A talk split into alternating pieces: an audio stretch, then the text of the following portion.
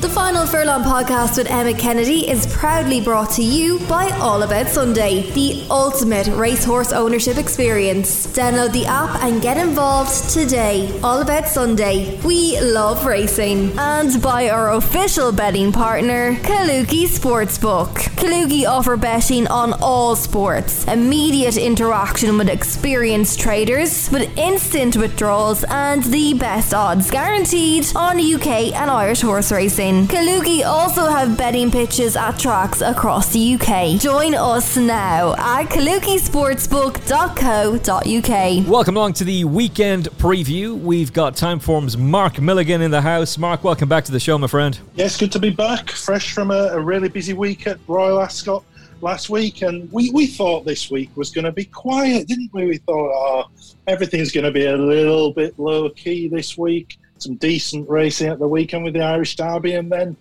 bam, Frankie Dettori gate erupts. Yeah, maybe we'll do this in like a really deep voice in the edit. It's it's it's Tuala, can you make this sound really deep? It's Frankie Dettori watch on the Final Furlong podcast. Like that. that sounded more like the guy from Scream. Do you like scary movies than anything else? But we'll, we'll take it. Um, so Dettori obviously got a roasting in the media from John Gosden after the ride on, on Stradivarius in the Gold Cup. Uh, his full belief is that Saga should have won as well. Martin Dwyer did not agree with that assessment. I don't think I do either um, at Royal Ascot. And of course, it didn't help that Reach for the Moon was beaten at odds on afterwards. Uh, I was saying to you that there was a great line that, uh, that John Gosden gave to Rishi in his interview with him on ITV. Uh, Rishi said, and, and what did Frankie say about Inspiral? And Gosden's response was, and I'm, I'm taking liberty here, but it was along these lines. Well, when Frankie finally stopped doing his other job, which is waving to the crowd, and I could actually get his attention and he could speak to me, because I want the jockey to speak to me about the horse as soon as possible, because I want their instant reaction but he was too busy waving to the crowd. It's like, oh man, oh he's just any opportunity at all, he's getting stuck in. Um, I look, I get it. It was a mess last year on Stradivarius, and it was a mess this year. Uh, and you've prepped that horse. You've done all the work. You've produced him in in fine fettle. Uh, you've peaked him. The owner has been incredibly patient without retiring him to stud to be a national hunt stallion, but still, there's a lot of money in that. Um, you end up producing the horse two years in a row, and two years in a row, the jockey gets it wrong. I think Kyprios wins anyway, but he'd be a good second. Uh, and who's to who's to say Kyprios wouldn't have been knotted and Stradivarius makes history? But this has all led to this story. Uh, Dettori misses out on Gosden Mounts at Newmarket as Doyle and Havlin are called up. Now, you were saying to me that he's currently in Sardinia, and you had a good line from your time from a colleague, David Johnson, uh, who was saying something on Twitter, which I'd, I'd, like you to expand on for us. Yeah, um, it appears from Frankie Dettori's Instagram that he's he's been with his parents in Sardinia this week, and David uh, tweeted just a little while ago. Actually, uh, I'll just read the tweet verbatim. Uh, Frankie been in Sardinia for a few days by the looks of his Instagram. Quite interesting, more so in light of recent events, but clear from his latest autobiography how he'd tend to head there in times of crisis. So we can infer from that. I haven't read Frankie Dettori's auto, latest autobiography, so I'm just relying on, on David here. But if it seems very much the norm when Frankie feels he's got his back to the wall that he heads to Sardinia, then we can infer that he feels his back is very much against the wall at the moment. And this has come to light by dint of John Gosden having several high profile runners at Newmarket on Saturday, a meeting that Frankie Dettori is booked to take one ride at for Ralph Beckett um, but appears to have been overlooked for all the John Gosden runners there. Yeah, and there's a look. There are two in particular that are very high profile, um, but you could push it out further, and uh, and and say that there's there's three there's um, three runners on Friday. Uh, Dettori is not booked for anybody on Friday, and maybe he's coming back from Sardinia that day. Uh, maybe he's coming back from Sardinia as we record on, on Thursday. I don't know. But Gosden has three runners uh, split between Doncaster and Newmarket. Uh, and then he has uh, these two high profile ones Stowell, who's a 72 shot with Kalooki, and Sunray Major, who's favourite with Kalooki. Both of these horses, Frankie Dettori has a, has a history with. Uh, he has ridden Stowell on his last five starts and uh, pretty much all of Sunray Major starts, I believe. Uh, Rob, Rob Havlin rode him on his second start. Uh, that was it. Dettori's been on board six, seven times on, on this horse. He's he's re- he's raced eight times, but he has not been booked for this. And you had another interesting quote from me, which was uh, yeah, um, a, a quote that was given out by by his manager. Yeah, a quote that's currently in the press attributed to Frankie Dettori's manager Peter Burrell, who said, "We're in the dark and searching for answers like everybody else." So it appears that John Gosden hasn't even notified Frankie Dettori that he was being passed over for these particular rides, which is um, an interesting way to go about things. They've also gone for two young, very talented riders. They've gone for James Doyle and Holly, uh, James Doyle and Holly Doyle.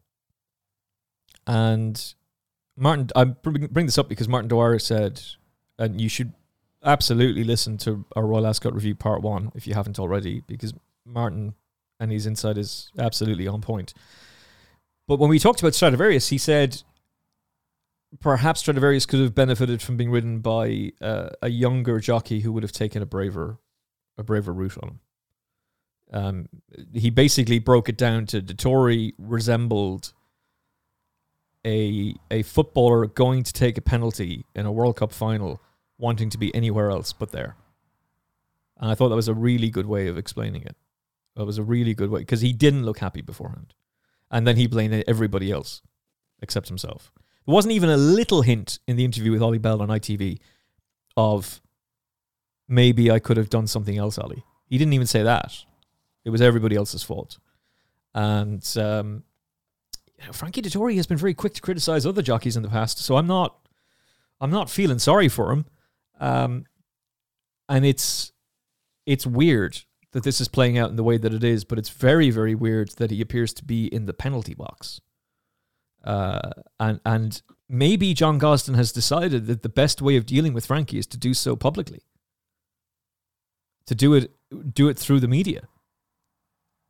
Uh, and and not say, talk to him. Like our my producer on on Talksport 2, Ross, will ring John Gosden to set up an interview. John Gosden is is very accommodating, so I don't see any reason why his manager can't have spoken to him. And if he's given that quote surely that's on the basis that he has rung John Gosden and hasn't spoken to him, or John Gosden is not available to speak to him. Not even Thady. So it's a it's a deeply it's a very very interesting story. They've got some uh, high profile runners at Windsor on Monday, and if Dettori is not on board those horses, particularly given Frankie's association with Coolmore, you know, he rode Age of Kings in the Coventry. He was on board Tuesday in the 1,000 Guineas. He obviously won the 1,000 Guineas in Mother Earth last year, the Oaks on Snowfall, and they will use Frankie when they can. So if a John Gosden trained, Coolmore owned horse runs at Windsor on Monday night and Frankie's not on board, with Ryan Moore already committed to ride for Sir Michael Stoute, despite the fact that he's contracted to Coolmore, that would be a very interesting turn of events as well. Um, and right now we can only speculate on that. But the fact that they are having runners on Saturday and Holly Doyle and James Doyle are on board, not for contractual reasons, not because they're contracted to the owners. I'll even push it out a little bit further, my friend. Piz Badile runs in the Irish Derby on Saturday. Frankie Dettori's not on board. If Frankie was in the Curragh on Saturday, I could understand it. But Frankie is available and is racing at Newmarket, and his boss, John Gosden, is going to have two runners, and he's not on either of them. That is very, very weird. Here's something that, that's literally just gone through my mind at the moment you mentioned Piz Badile. is it entirely possible that Frankie Dettori has turned down the ride on Piz Badile because he was expecting to be riding for his boss at Newmarket this weekend and now has rather publicly been passed over? Well, if that's the case, that can only have come about, one would think, if John Gosden actually said, Frankie, I need you at Newmarket. I need mm. you hmm. there. But then has gone off and booked other jockeys instead. Like Rob Hornby was talking about losing the ride on Westover, but I understand that, and he understands it because Colin Keane has a relationship with Juddmonte. Um, and you want to use the best jockey available, and Colin Keane's one of the best in the world. Um, but it is strange that a, a, horse who clearly didn't handle Epsom. In fact, Donnacha O'Brien said as said as much. That apparently Frankie said it to him. Donnacha would know. Donnacha's ridden in the Derby. He won the Oaks. Uh, he's grown up around horses and, and worked on on racehorses, uh, ridden work on racehorses. Uh, that Aidan was training for, for the Derby. He knows exactly what's what happens at, at Epsom, and he would know that Piz Badile's action clearly wasn't suited to the undulations of Epsom. Um, so did Frankie just go, no, or was it just not even a conversation this time around? Was Gavin Ryan always going to be on board? Um, it's it's a weird one. Maybe th- that could be a good excuse for, for John Gosden putting him in the penalty box, going, "Well, I assumed he'd be on Pisb- So we didn't, we didn't bother booking him." But it's weird. It's extraordinary to think that you have a manager and a jockey, and we know this jockey is very good at talking to other trainers and owners. That he's on a break, and no, neither Lanfranco nor his manager got in touch with John Gosden, nor did John Gosden get in touch with them. Like if they know they're going to be at Newmarket on Saturday and they're taking a ride for Ralph Beckett, then don't. You know, the first rule of law: never assume. So it's it's very very weird how this is played out. You could you're absolutely right in that you could go in and do logic jumps and come up with one and one plus two. So this is just a miscommunication. One and one plus one equals two. But first rule of law: never assume. I don't think John Gosden would assume that Piz Badile is his ride, and I don't think that Frankie would assume I'm just going to rock up to Newmarket and be riding for the for the boss. I think all of this would be double checked, and he's not on anything. It's it's it's bizarre it is it is truly bizarre, and it's playing out in front of our, our very eyes. So. Yeah, I think uh, I think the the way it's playing out is not is not doing it either party any favour really. Yeah. I think it's something that, that needs a line drawing under it sooner rather than later. Otherwise, the likes of me and you will just continue to wildly speculate about what's going on um, when it could be very quickly put to bed. Yeah. The other thing is, for as long as I've been a racing fan, Frankie Dettori has been a mega presence in the sport. He's the jockey who transcends our sport. He goes on. Is a question of sports still a thing? I don't know. Uh, he, but he would be on that show. Know, back when you would just watch terrestrial television, and back when you'd flick through the channels. I don't do that anymore. Um, you just go to whatever it is you want. You go to Sky Sports Racing, you go to Racing TV, Paramount Plus, whatever it is you want. You just get it that way now. Um, but he has been the megastar of our sport. And Ruby Walsh is, without question, the best jumps jockey I've ever seen. Tony McCoy is one of the most talented and powerful jumps jockeys I've ever seen. Both retired on their own terms, both walked away from the sport. And at, when they did, it was like, well, jumps racing will never be the same. But the sport moves on.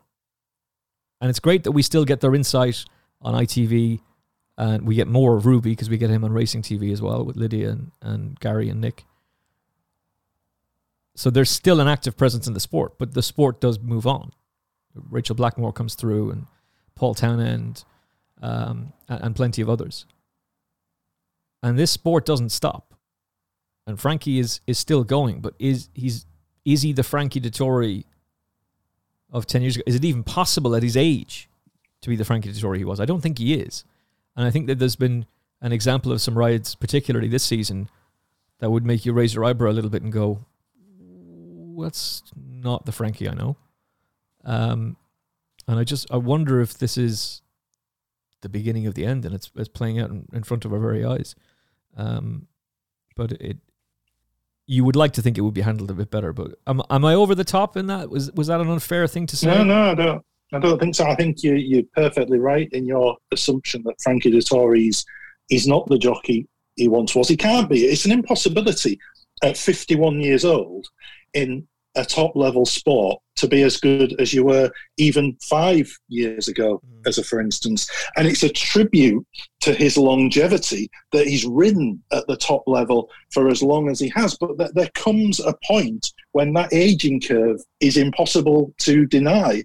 And, and I think we've seen it more and more in some of Frankie Dettori's rides this season. I think there's ample evidence out there to suggest he's not the jockey he was maybe even this time last year.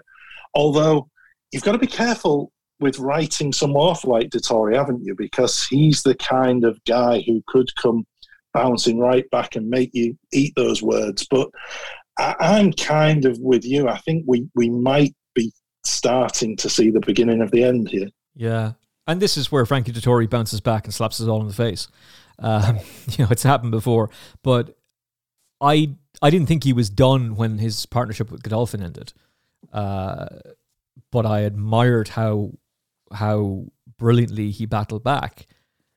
The thing is, John Gosden was a major part of that, and you're kind of running out of road, son.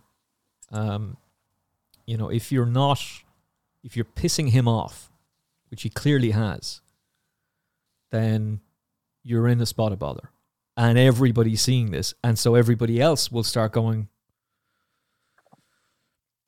Maybe Frankie's not the one to have on. Is Holly Doyle available? Let's get her. Is is uh, Tom Marquand available? Tom Marquand has come in for a few Coolmore rides recently, particularly in France. He was on Ancient Rome in the French 2000 Guineas and the French Derby. So you start looking at, at other jockeys and, and start to to wonder if the sport is going to to make a a massive change. But hey, let's let's see how this plays out. It's the the wounds. I think his one ride. Sorry, his one ride on Saturday will be interesting because he's he's basically a wounded tiger now, isn't he? He's a cornered beast. Yes. And let's see if he comes out firing. Yeah, it's it's going to be intriguing to see how this plays out. Um, and I, I don't think that's a I don't think that's an overreaction either. I think that's absolutely spot on. He is very much a a, a, wounded animal, and the last thing you want to do is go and challenge a cornered wounded wounded animal.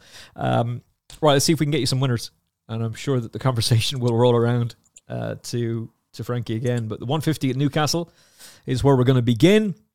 Uh, we'll be covering all of this for you, by the way, Saturday on Talksport 2. So if you're out and about, uh, or if you, you can't get in front of the TV. If you want to be out in the garden doing some stuff, uh, make sure you, you tune in. Uh, we'll have some special guests, and uh, we'll be bringing you the Irish Derby as well, which I'm I'm very pleased to be doing. And let's get that off the chest. Fifty euro? Are you mad? Fifty euro for tickets for the Irish Derby. Tenner off if you book at the curragh.ie. Uh, I don't even know if that will apply by the time this goes live because maybe it's too late when, when you do that. But my God, that's obscene. Um, it, it, really is, and no doubt they will blame the All Ireland quarterfinals being on. They'll uh, they'll say, "Oh, that's why we didn't have as many people there." No, no, you're pricing people out of the market, and it's not fair. Um, especially when you were t- the Curragh were brilliantly taken to task by Richie Forristal in the Racing Post uh, about the the lack of crowds for Irish Guineas weekend, if you combine those figures and had one day out of it, it would be great. But the fact that it was a two day meeting and that was the amount of people you got, massively disappointing. Um, anyway, I like the Curragh, but you keep giving me, you, you keep doing things that I have to call out, and I don't want to be calling out the Curragh. I want to be able to say what an amazing track it is uh, and what a terrific facility it is. But this kind of stuff just keeps on happening, and I'm not going to patronize our listeners because they're feeling it too.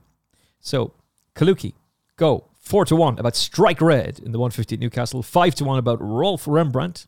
Uh, it's 13 to two if you dare.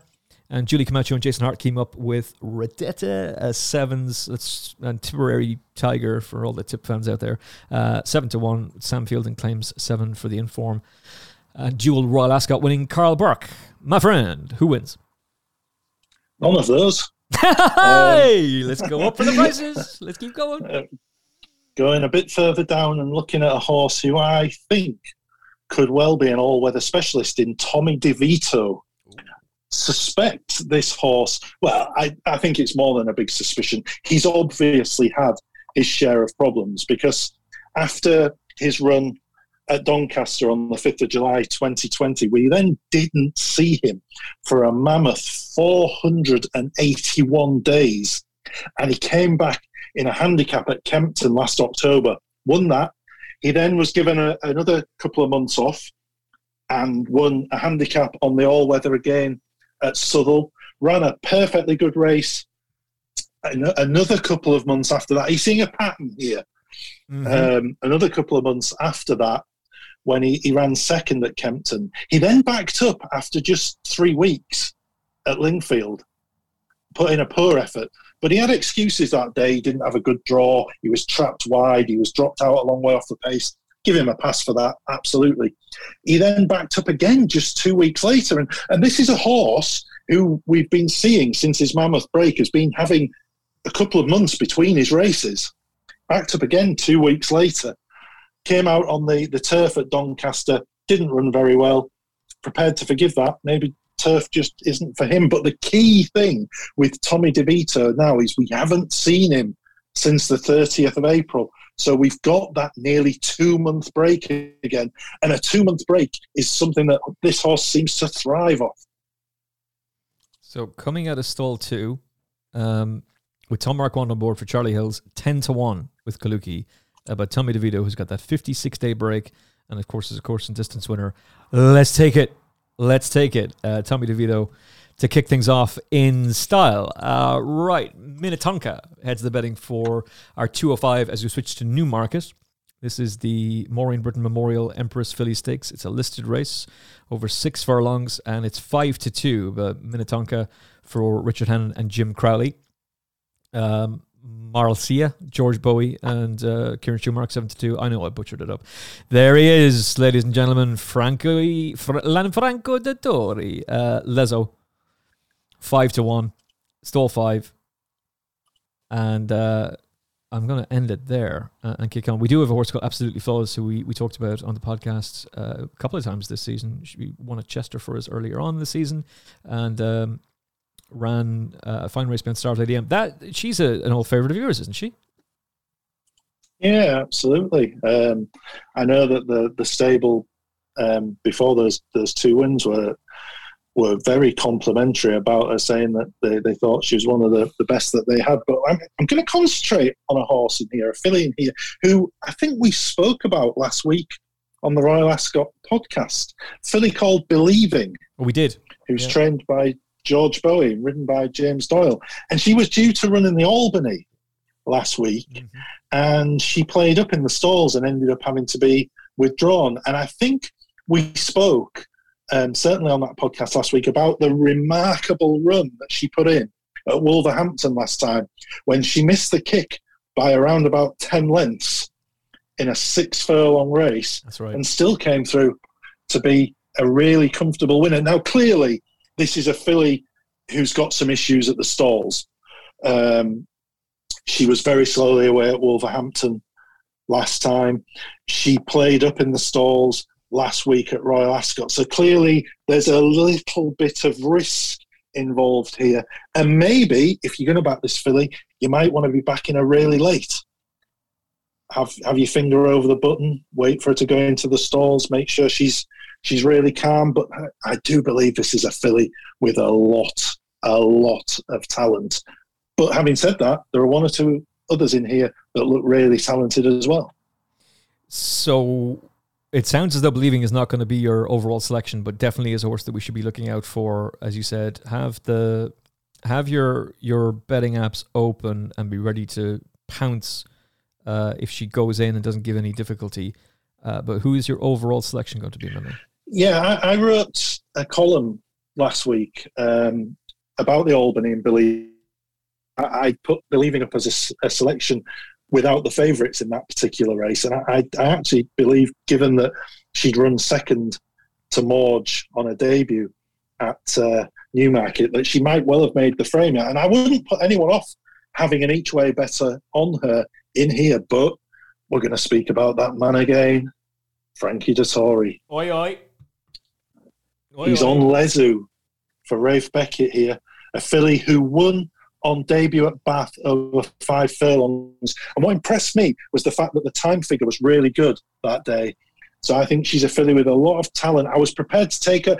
Uh, Minnetonka will take loads of, of money in here because she was a massively impressive winner on debut. She won lengths. by seven lengths at Salisbury, but the time was only ordinary, and I can't get past that. Mm. That just worries me a little bit. So I prepare. I, I'd be prepared to take her on with Lezoo because I think that she backs up better time wise.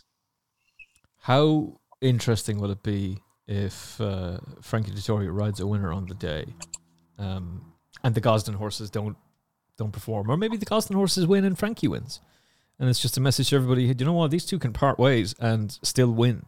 They can still have success. Uh, but it, it is very intriguing. I think even the booking of Frankie is is fascinating. Um, so Lezoo for Ralph Beckett, who's currently operating at a 67% runners to form percentage, courtesy of the Racing Post, uh, with Frankie on board. Five to one with Kalooki.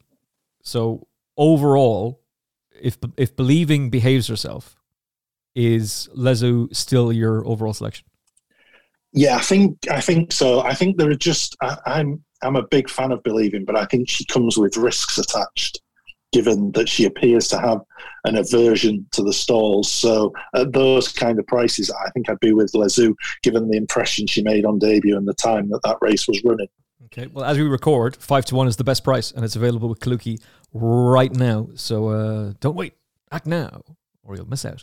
Uh, back to Newcastle, onto the all weather. Have you noticed that we've changed our running order this week? Yeah, we're not going meeting by meeting; we're going chronologically It's all because this is what we're doing on Talksport. So I decided because you have to, obviously, because the races are coming up thick and fast. Uh, but yeah, we decided we just uh, alter things around. Uh, Two twenty five is a Group Three over six furlongs. Sense of Duty for William Haggas and Tom Marquand, nine to four with Kalooki. Uh, Spycatcher with first time cheek pieces. Karl Burke, Clifford Lee, hundred to thirty. Glen Shiel, really like this horse and uh, chances at the weekend. Uh, five to one was sevens this morning, uh, but Kalooki got knocked over. So fives now. Holly Doyle on board for Archie Watson. And uh, Ebro River, Hugo Palmer and Ben Curtis is currently a six to one shot. Take it away, my friend. Yeah, sense of duty for William Haggas has done nothing wrong, really, in her short career to date. She beat Floaters by a neck in a listed race at Haydock last time, and that's a race that's working out quite well. But this is a different kettle of fish altogether, taking on these hardened sprinters at Group 3 level. And in Glen Shiel, even though he's eight years old now, she's taking on a gelding who's proven at the top level. Yes. He was second to Creative Force in the Champions Sprint at Ascot last October. He made a perfectly good reappearance when second behind Brad the Brief at Haydock last time. It's a little bit further behind Brad the Brief last time, but I think the return to Newcastle, a track where he's got a really good record. I think he's got three wins from five starts and has been placed on the other two there. This is essentially a horse who, while I think it's a stretch to say he's now a Group One horse at the age of eight, he's probably at least a Group Two horse, and he's in a Group Three race here, and he's not favourite. Yeah, he he's won three of his previous five starts at Newcastle, and he doesn't look to be like in those in those two runs. Uh, you could very easily say, well, he doesn't look the horse that he once was. But my impression was it was just they needed him to to get going. He was very well backed at Haydock, um, beaten three and a quarter lengths, and then he's there's more of a distance between him and Brad the Brief at the Curragh. But I just feel like I, I trust the horse and I trust his his connections to have him spot on. Um, and I, I, would be, I'd be all, I'm, I'm all over him already, but I'm even more all over him now. Um, that, uh, the great Mark Milligan is is in agreement. So let's go. Uh, Glen Shiel five to one with Kalooki and is being supported. Uh, the 240 back to Newmarket live on ITV and Racing TV. Going is good, by the way. Uh, of course, with this weather we're having, which is uh, fantastic. We, as you said though before we came on air, if it was raining, we'd be complaining. Uh, we're currently complaining about how humid it is. Like, oh my god, it's so hot. Uh, you can barely do anything in this heat. I struggle in it, and um, Mark was talking about how he had to open a window in his studio. Um, and, uh, there's a window open here as well, by the way. I don't, I don't, I don't often open windows. I don't, I don't like. Uh, I'm, I'm one of those. I'm one of those weird people who gets easily distracted by outside noise, and wherever possible, I prefer to have my windows closed. But even I had to give it and open a window this afternoon. Well, listen, take take lessons from somebody who never gets easily distracted. Right, you just need to focus on what you're doing, and that way you can have a window open the whole time. Oh, look, a squirrel! Probably the person who gets most easily distracted. Uh, so the last thing I should be doing is having a window open, but uh, it's too hot. Uh, Rebels Romance. Godolphin are in control of this market. Uh, Rebels Romance with William Buick on board is seven to four. The other Charlie Appleby runner, Kemari, James Doyle, eleven to four. Uh, and here's John and Thady Gosden at Newmarket with uh, Stowell, the first of who should be a Frankie Dettori mount, and she, he has been on board uh, on all these most recent starts, but Rab Havlin gets the call instead. 7 to 2 with Kalooki. Uh, Callum Shepherd for David Simcock. Uh, Universal Order is currently a fours, and then you're up to the double figure prices of 10 to 1 with something enticing. Jim Crowley and Andrew Balding 10 to 1 with Kalooki. Okay, my friend, where are you looking? Yeah, I think there's a possibility that Rebels Romance, if he gets back to the horse that they've always thought he was, could end up being too good for these. But let's be perfectly honest. Looking at his last two starts out in Meydan, he comes with massive risks attached. Mm. He was a horse who they thought was going to be a Dubai World Cup horse, and he won the UAE Derby there last year. They then gave him the summer off to to basically prep for the Dubai World Cup this year. And he's just been absolutely battered on both his starts at Meydan, beaten 25 lengths and 27 lengths. You then throw into the mix that he actually hasn't even yet made a turf start in his career. So we've got no idea as to how he's going to handle the surface. His two UK starts were both on the all weather when he, he looked a really good horse, to be fair. He did. But, you know, you know, those he just showed very, very little interest in those two Meydan runs for me. Got a long way behind. He just did not look the same horse, and I'm not sure I'd want to be with him at seven to four. To we, be perfectly honest, we should emphasize, by the way, like he's been supported in the in the market. He was eleven to four this morning. Um, so thanks to the crew at Kalooki because they've they've given me the the market moves as well. Uh, so as we're recording, he's seven to four. He was eleven to four uh, this morning, and they've had that support. But his last two runs, as you mentioned, he's been beaten like a handicap chaser. Yeah. He was beaten 25 lengths and 27 lengths. My, my, my take here is that, you know, this horse, and I know for a fact they've always thought a lot about him. They've always thought he was a, a proper horse. But unless you've got any inside knowledge, how could you seriously back this horse at a short price. You're literally just guessing, aren't you? Mm. Really. You have because to, we don't know how much we, we don't know how much ability he's got left. Yeah, you, you have to go on the notion that he he was a Group Two winner in March of last year in Meydan. So and he was sent off uh, nine to four joint favorite in Saudi Arabia for one of their uh, big races as well for the uh, the Saudi Derby, where he was beaten five lengths, finished fourth. So you're you're basically going on that reputation. He's bounced back at Meydan then to win the, the Group Two. But as you said, they've given him either he had a, an injury of some kind or they've given him time off to bring him back with the idea being he'll win the Dubai World Cup for us, or at least be our number one contender. He's beaten at odds on and then beaten it again at a pretty short price on his next start, out of sight, and suddenly they're bringing him to the UK. I, I'm not prepared to pay seven to four to find out if he's a group uh, no, uh, it's uh, it's just pure guesswork, isn't it, totally. on our behalf? Yeah, and, and partic- there's a great point to make about the fact that he's never run on turf before, yet he's a seven to four shot. So, part part and parcel of, of betting is trying to find races where there's uh, a dodgy favorite. Well, I think we found one. So who are we going to tackle him with then?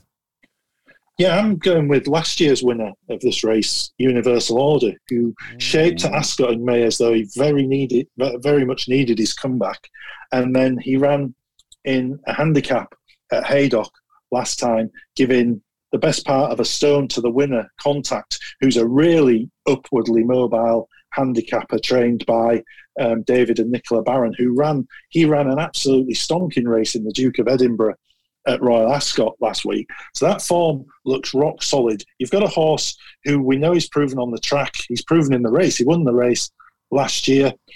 Callum Shepherd gets on really well with him. He he has ridden him to, to win the race. I, I say sorry, not last year. It was 2020 because yeah. this horse this horse had some time off with injury. But that ra- that run at Haydock last time suggests to me that he retains all his ability. I thought there was there were doubts amongst all his um, opponents here. Rebels Romance has got doubts. Kemari, I'm not convinced he's quite the same horse he once was, having been with him at York last time. Yeah. Stowell has seemed a bit flat on his last couple of starts. Universal, he comes here and he comes here in good form. We know that from his good run last time.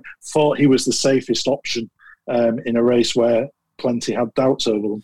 He did best of those held up last time at Haydock too. I thought that was a really eye-catching performance. Um, and he's my selection in the race. So we're both with Universal Order. And um, let's go uh, with the current declarations. I was looking at this last night. Uh, the the maximum allowed field for this race would be 18. They got five. Jeez. Anyway, uh, we'll switch to the Curragh, where the railway stakes has always been a, an informative race. So, pop quiz, hot shot. Aidan O'Brien's got a terrific record in this. How many times has he won it in the last decade? Don't look at your screen. I would say, off the top of my head, seven. Now, that would be a very, very reasonable guess. But I'm going to say something that's going to shock you. Twice. Really? Yep. That does surprise me. Yeah. He's he seems to have changed his targets. Now that's not to say that he won't win it this year, by the way. Um, and and they do they do mix things up each year at Ballydoyle in the in the constant quest to be the best. Uh, but this was a race that he farmed for years, for years and years. And it's become, Ger Lyons has won it uh, as many times as Aidan has in, in the last decade. And, and Ger targets this race specifically. So we'll see because we've got a number of horses who skipped Royal Ascot. Um, notably John uh, Johnny Murtagh's horse, uh, but we've also got uh, horses who competed at the Royal Meeting. Uh, Blackbeard, obviously, who ran in the Coventry, uh, along with his stable companion Age of Kings, who gets a first time tongue tie. Wayne Lordan will be on him. Blackbeard, understandably, will be ridden by Ryan Moore. Uh, Crispy Cat, who connections, Kia Joorabchian, the owner, and Michael O'Callaghan were absolutely convinced he would have won at Royal Ascot had he not been interfered with by that villain, the Ridler. Um, and whether or not they are right remains to be to be seen. Uh, Joseph O'Brien's got Apache Outlaw with Declan McDonogh on board, and uh, Shartash for Johnny Murtagh. Ben Cohen uh, is going to be well fancied as well. Uh, what is your your take on on the railway stakes?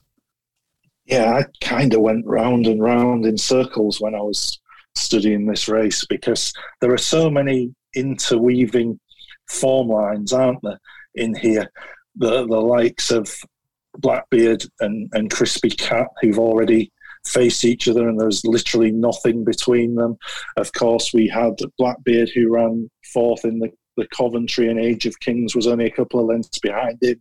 Shartaj, Shartash, sorry, he beat Age of Kings by a nose, didn't he? Mm. Last time, I just thought for for a for a race that's not attracted a particularly big field, it was it was an absolute riddle to try and unpick.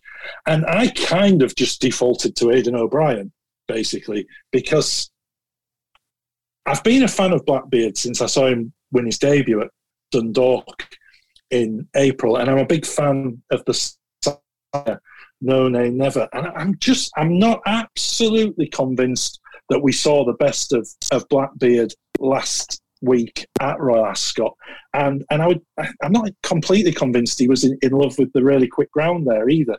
Um, not sure what we're going to get at the, the Curragh on Saturday. I think it's good officially. Yeah, the, at the offi- moment. official going is good, and, and the weather forecast is is pretty solid here as well. It's it's supposed to be um, not so much sunny, but it's going to be dry for the next couple of days. So unless they, Yeah. they water buckets, there's there's no reason to think it won't be anything but good. But it's not going to be good to firm. I- No, I, I, I don't think it's a race that you can be too dogmatic about because we know if Blackbeard runs his race, and Crispy Cat runs his race, there's not going to be much between them. We know if Age of Kings runs his race and Shartash runs his race, there's not going to be much between them either. Um, it was, it, I just thought it was a minefield, and I sided, albeit very tentatively, with Blackbeard simply because I think he's a bit better than he could show at Royal Ascot last week. I think you're right to go with him. He's, I think he's the oldest horse in the field. Is that right? He was definitely the oldest horse in the Coventry. Maybe I'm just being uh, somewhat lazy in going with the, the assertion that he's he's going to be the same. Uh, it's going to be the same situation here. Um, we'll quickly find out.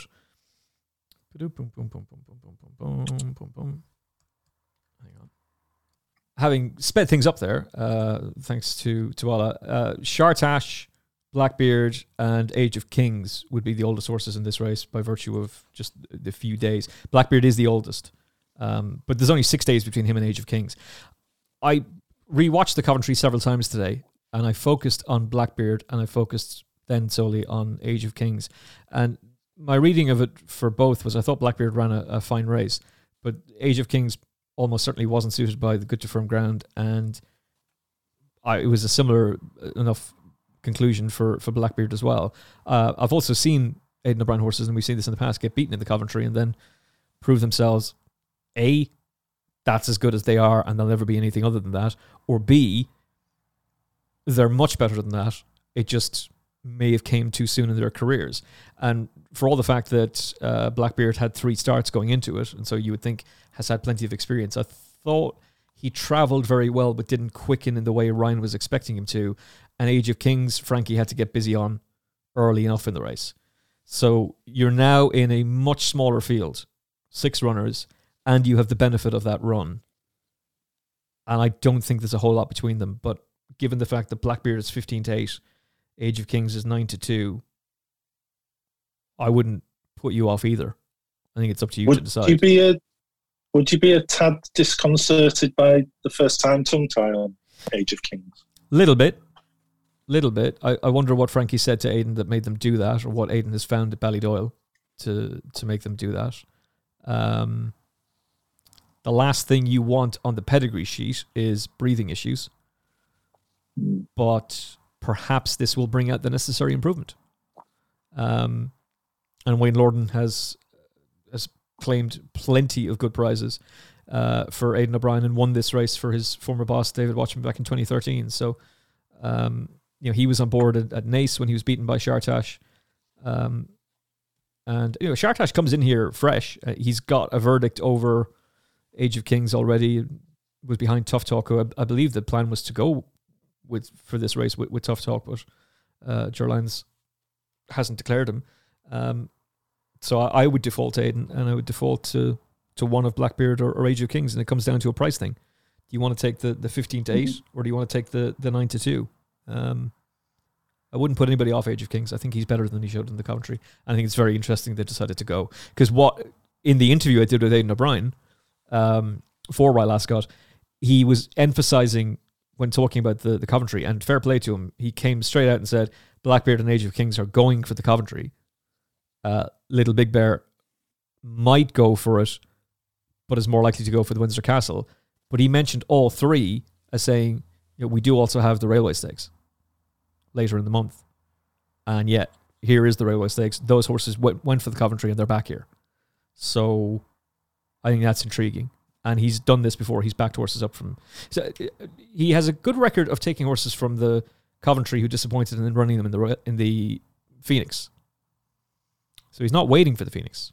He's going straight for it. He's going for the railway, and I think that's intriguing. So, um, If you want to be on, on Blackbeard, I wouldn't put anybody off. If you want to go Age of Kings, I wouldn't put anybody off. But your selection is Blackbeard. Yeah, I think I would just side with Blackbeard. I just this is a puzzle wrapped up in an uh, in an hmm. enigma hmm. for me. This race, that's easy for me to say. I just uh, you, you, could take Blackbeard, Crispy Cat, Age of Kings, Shartash, even Apache Outlaw. You wouldn't be in the least bit surprised were any of those to win, would you? It's that kind of race. It is. I, will tell you what. I'll go with Age of Kings, and I'll, I'll I'll do so on the basis of the fact that that market move for him was extraordinary. He was seven to one in the morning. The opening show is fives. He sent off threes. And yet there was a weight of market support for Blackbeard as well.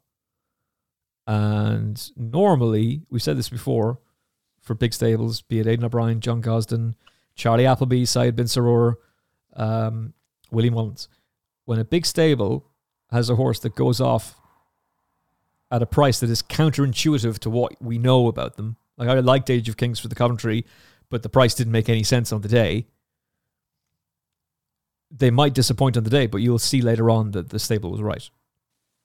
That weight of confidence was correct. So i will go with Age of Kings in the hope that the tongue tie unearths more improvement and that that market move is something that we can read into and, and learn a bit more. Right, Frankie Dettori will not be on board Sunray Major. Uh, so as this horse is running, and if he goes to win, uh, this will be an insight into Frankie Dettori's mind. You won't even sit around to wait and see if the horse wins. You won't want to know. Uh, so James Doyle's on board, and Kalooki go 15 to 8 about Sunray Major, who gets cheek pieces for the first time. Jim Crowley is on board Roger Varian's Lankesh at 2 to 1, and you've got Pogo at 4s. All right, is Frankie going to miss out on a winner here, my man? Yeah, I think he probably is.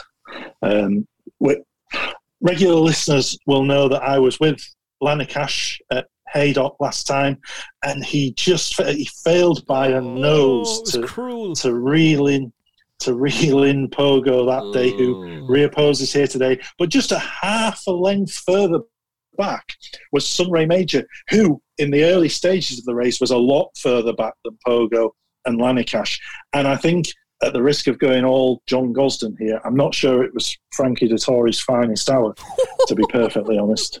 Stick, um, stick that knife in. Some, stick that knife in his back. and uh, this is a horse who, at, look, let's be honest, I think he should have won that race. If he'd been positioned a bit closer to the pace, I think he would have won. I don't ifs or buts about it. He was only beaten half a length, having been a lot further back than Pogo and Lanny Lanicash. He gets the first time cheek pieces here, which might perk him up and allow him to show a little bit more early interest. I think he's a horse who they've always thought was pattern class. I think this is the day he proves it. Sunray Major to get the job done and to have Frankie Dettori's expression be like that of an individual who has just had someone piss in their cornflakes. The 3.30 at Newcastle is the Northumberland Plate, uh, where Rajinsky for Harry Davies and Hugo Palmer, 9 to 2. Harry Davies has ridden, I think, one more billion winners this season, uh, to quote the amazing Fulham Morbius. Do not watch that film. Save yourself. Save yourself! But the, I'm, I'm enjoying the Morbius memes, memes and the... Uh, He's made five more billion dollars. Uh, we've got Trueshan, an unrunner at Royal Ascot, not once but twice due to the ground, but they said this would be his target afterwards, and uh, Hollie Doyle will be on board for Alan King. He's currently a six to one shot with Kalooki Sportsbook, and they go sixes about our old friend Valley Forge as well. A horse who was put up, I believe, the first time you were on the show, my man. Maybe it was your second week on the show. Uh, yeah, Forge. yeah. It was your first week, and he was sevens or was he eights and cut all the way down to fours? Yeah. So uh, your first your first appearance on the show, and you bang in a seven to one winner for us. Uh, is Valley Forge somebody who's very high on your short list? Is Trueshan going to outclass this field? What do you think? I did have Valley Forge on the short list. I think it would be an incredible performance were Trueshan to defy 10 stone eight he races off. He, he was six in the race last year, and he raced off a two pound low mark there, but effectively he was off seven pounds To book was taking off five as well. So it, it, would just be an astonishing performance, wouldn't it, if he could defy 10 stone 8. As good as Trueshan is, I'd be surprised if he could do that. Valley Forge, as I said, did have him on the shortlist, but there's a man, a trainer, a master of his craft who starts to come to the party at about this time every year. Oh. And one of his projects at about this time last year was a horse called Summer's Night. Oi, oi. The trainer in question, the Baronet himself, Sir Mark Prescott, on the 13th of June last year, Summer's Night won a handicap at Doncaster off a mark of 63. He then won, let's count them up, one, two, three, four more times, culminating off a mark of 88 at Haydock in September. He's been bumped up to 97 and he was beaten quite a long way behind Nate the Great at Newmarket last time. But I, I, tell you what, I think that was absolutely million percent just a prep race for this, a get it ready race because Sir Mark Prescott knows exactly what he's doing here. Summer's Night runs off 96. I think there's still races to be won with him off 96. He's drawn in five. That's a really good draw for a race that takes place quite close to the first bend. I can see the Baronet starting to come to the party with a big win here. Summer's Night, Luke Morris hailing a cab. Um, it was O'Reilly gave horse at Royal Ascot. I was like, who is that? Who is that? He's, he's not. He's not aesthetically pleased. Who is this insane Frenchman who's come up? Oh, it's Luke Morris. All right, okay. Uh, yeah, listen, he is what he is, and um, he gets you winners. Uh, 14 to 1 with Kalooki about Summer's Night. And I'm not going to argue with that. I think you made a great point about Trueshan as well. For all that, he's a very, very talented horse. He will need to be uh, to get the job done there. So 14s. We'll find out who the nap of the weekend is, uh, by the way, after the Irish Derby. So Tuesday has been supplemented for the race. And uh, Ryan Moore will be on board and is now favourite. So Tuesday, Aidan O'Brien, Ryan Moore, 11 to 8 favourite the Oaks winner for the Dubai Duty Free Irish Derby. Westover is 7 to 4, second favourite, Colin Keane and Ralph Beckett. Uh, then Hannibal Barca for Shane Crosse, having a second start for Joseph O'Brien. Eights, uh, Lionel. Lionel. Now, Lionel Messi was named after Lionel Messi, so it should be Lionel if this horse was named after Lionel Messi. His, his father is a big. I'm not joking, by the way. This is true. He's a he's a big Lionel Richie fan. So uh, let's say Lionel, Jamie Spencer, David Menuisier, eight, and then Piz Badile, who was Frankie's ride in the Derby, but returns to Gavin Ryan now, and uh, clearly didn't act at the track. And Donnacha O'Brien's horses are in terrific form. All right, take it away, my friend. Yeah, we'll start with Westover, who I think I'm not telling anyone that they anything they don't know here that he was a little bit unlucky in the derby itself. He wouldn't have beaten Desert Crown. He wasn't going well enough to take that gap when he got chopped off at the point when Desert Crown just came sauntering past him. But I think you can make a very cogent argument that, that Westover would have finished second to Desert Crown at Epsom. Tuesday, I think she was probably a shade lucky to beat Emily Upjohn, who again was it Frankie Dettori's finest hour in the Oaks? He could do nothing about what happened at the start, could he? No. He, he, let's be honest. She was she was down on her knees at the start. There's nothing could have done about that. He did go very wide off Tattenham Corner though, whereas Ryan Moore saved all the ground. And I think ultimately that was the difference between the two. Tuesday's intriguing in here, getting three pounds from the Colts. She she doesn't excite me though. Am, am I wrong to say that? She doesn't really. She's just not a filly who excites me. How dare you?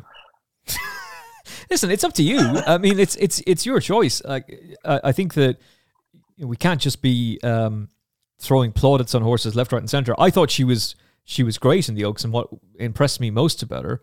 I mean, I wasn't, I didn't, I wasn't on her uh, that day. I, I, didn't back her, but what impressed me about her was that was her birthday. You know, that that was officially, obviously, she turned three in January, but her foaling date was was the date of the Oaks, the third of June. So she was only turning three then. She'd already been placed in two classics, and now she comes out and wins one. Um, can I, I, ask you a question? Of course, you can. And can, yeah, this is something that I had a discussion with my son about this earlier in the week. Is she running here simply because Aidan O'Brien's middle distance three year olds are not that good this year? Yes, I would. I would say so. I think that's a very, very fair point. I think that's exactly why. Um, I like changing at the guard, and I don't think. I don't think the Derby saw him to best effect, and he probably needed it. He probably wasn't at. A, he was probably still feeling the effects of that when he won at Royal Ascot, and I think the fact that he won it all, the fact that he even ran, was remarkable because they were debating whether or not to. But Aidan was at the time when we did the stable tour, he was very much of the view, no, we'll we'll have to wait. We'll have to wait with him. Uh, but they could have come here, and they chose Royal Ascot instead, and that's telling in itself you just go for a group two and not a group one.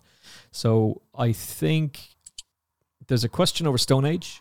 Uh, I don't think they'll run him over a mile four again.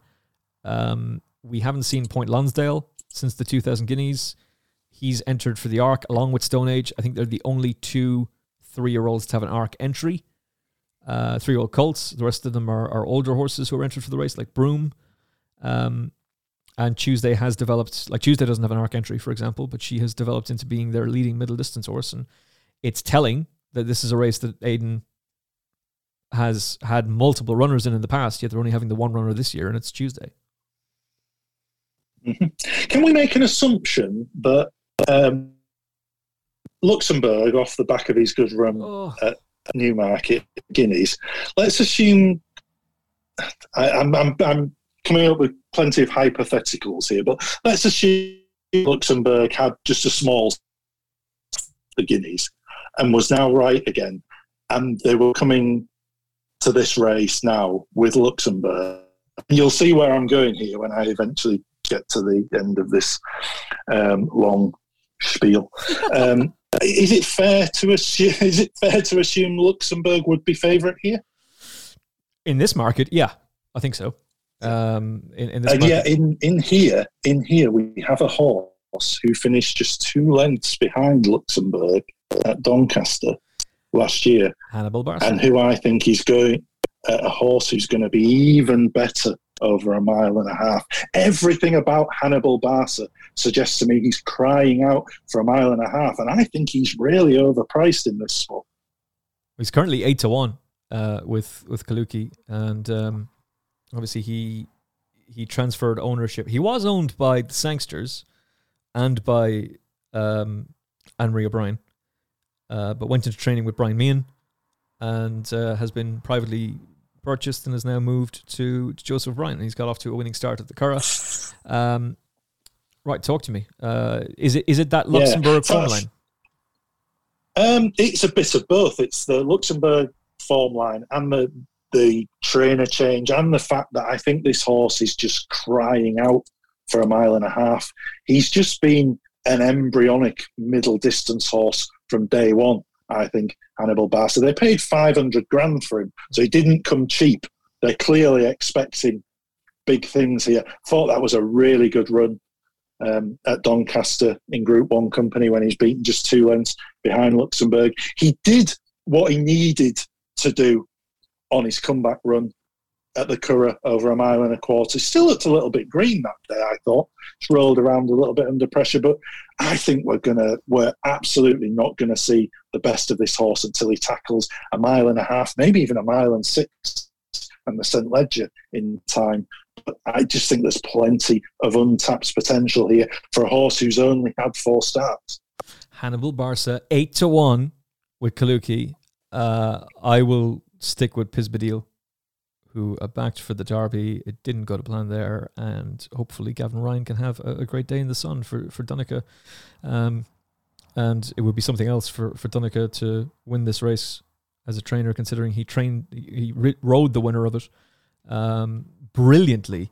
Uh, by the way, uh, for for his brother on Latrobe um, back in 2018 So I think it's only a matter of time before he wins this race, and I think Piz Badile is good enough to do it. But Tuesday is a fascinating runner, and thank you so much for bringing up Luxembourg because it makes me relive the horror of the fact that I had him at twenties for the Derby all over again. Oh, Sorry for opening up old wounds. Oh, um, right. It's a shame Desert Crown's not in the race, but uh, we got the Oaks winner in Tuesday, and she will be a, a big test. Uh, time form, by the way, have I think the the official rating was uh, Piz Badile 127p, Hannibal Barca 123. Yeah, Westover is rated higher. Westover is 120 136p, Tuesday 134p. But uh, we'll see how it plays out. That's Piz Badile for me, and it's uh, Hannibal Barca for Mark Milligan. Mark, who is your nap of the weekend? I'm going with Glen Shield in the 225 at Newcastle. I think he's just got a bit of a class edge on that field. Let's go! Uh, that means that my nap of the weekend can be Universal Order. Happy days. So we're, we're going to rake in the cash over the weekend. Uh, Glen Shield, Universal Order, Age of Kings, Sunray Major, Summer's Night, Piz Badile. Let's go. Pay is now, folks. Uh, Kalooki, rack up the cash. We're cleaning you out this weekend. We're taking it all, son. Um, and uh, that'll be an enjoyable, enjoyable weekend. Uh, Mark, thanks so much for your company as always. Uh, very much enjoyed the analysis of the weekend. And uh, Murphy will be here to break it all down on Monday. So we'll go back over the uh, Irish Derby. And of course, uh, Mark returns on Thursday to preview the weekend's racing. Um, you can read Mark on Betfair and you can also read uh, his content on Timeform as well. Mark, as always, thank you so much, my friend. Thank you. And thank you for listening. Hope you've enjoyed it. Uh, again, a massive thanks for making us. I don't think Mark is aware of this. Uh, number one and number three during Royal Ascot on Apple Podcasts in Ireland. And uh, we're very high in the UK as well. Thank you. Super, superb stuff. That's amazing. We, we might be with Spotify, but they play nice with Apple. And um, 80% of our listenership comes from Apple devices. So thank you so, so much. Be it uh, iTunes, Apple Podcasts, iPads, iPhones. It all comes there on the analytics. It's amazing. But thank you so, so much. We really appreciate it. And um, hope you're enjoying the content. All right. Uh, we're back with you on Monday with Oisin Murphy. Till then, uh, you can also listen to Talksport 2 Saturday. On air from 1 o'clock with a special Racing Live, including coverage of the Irish Derby uh, from the Curragh as well, where it's 50 euro ticket. Uh, will Frankie ride a winner? Or will Gosden get a double without Frankie? find out over the weekend and analyse it with Oisin Murphy Monday. Till then, have a great weekend. God bless. The Final Furlong podcast is proudly brought to you by our official syndicate partner, All About Sunday. The latest trainer to join our ranks is Donald McCain. To join us, download the app or visit allaboutsunday.com. The ultimate racehorse ownership experience. And by our official betting partner, Kalooki Sportsbook. Kalooki offer betting on all sports, immediate interaction with experienced traders, with instant withdrawals and the best odds guaranteed on UK and Irish horse racing. Kalooki also have betting pitches at tracks across the UK, including additional ones at Cheltenham. Join us now at kalookisportsbook.co.uk.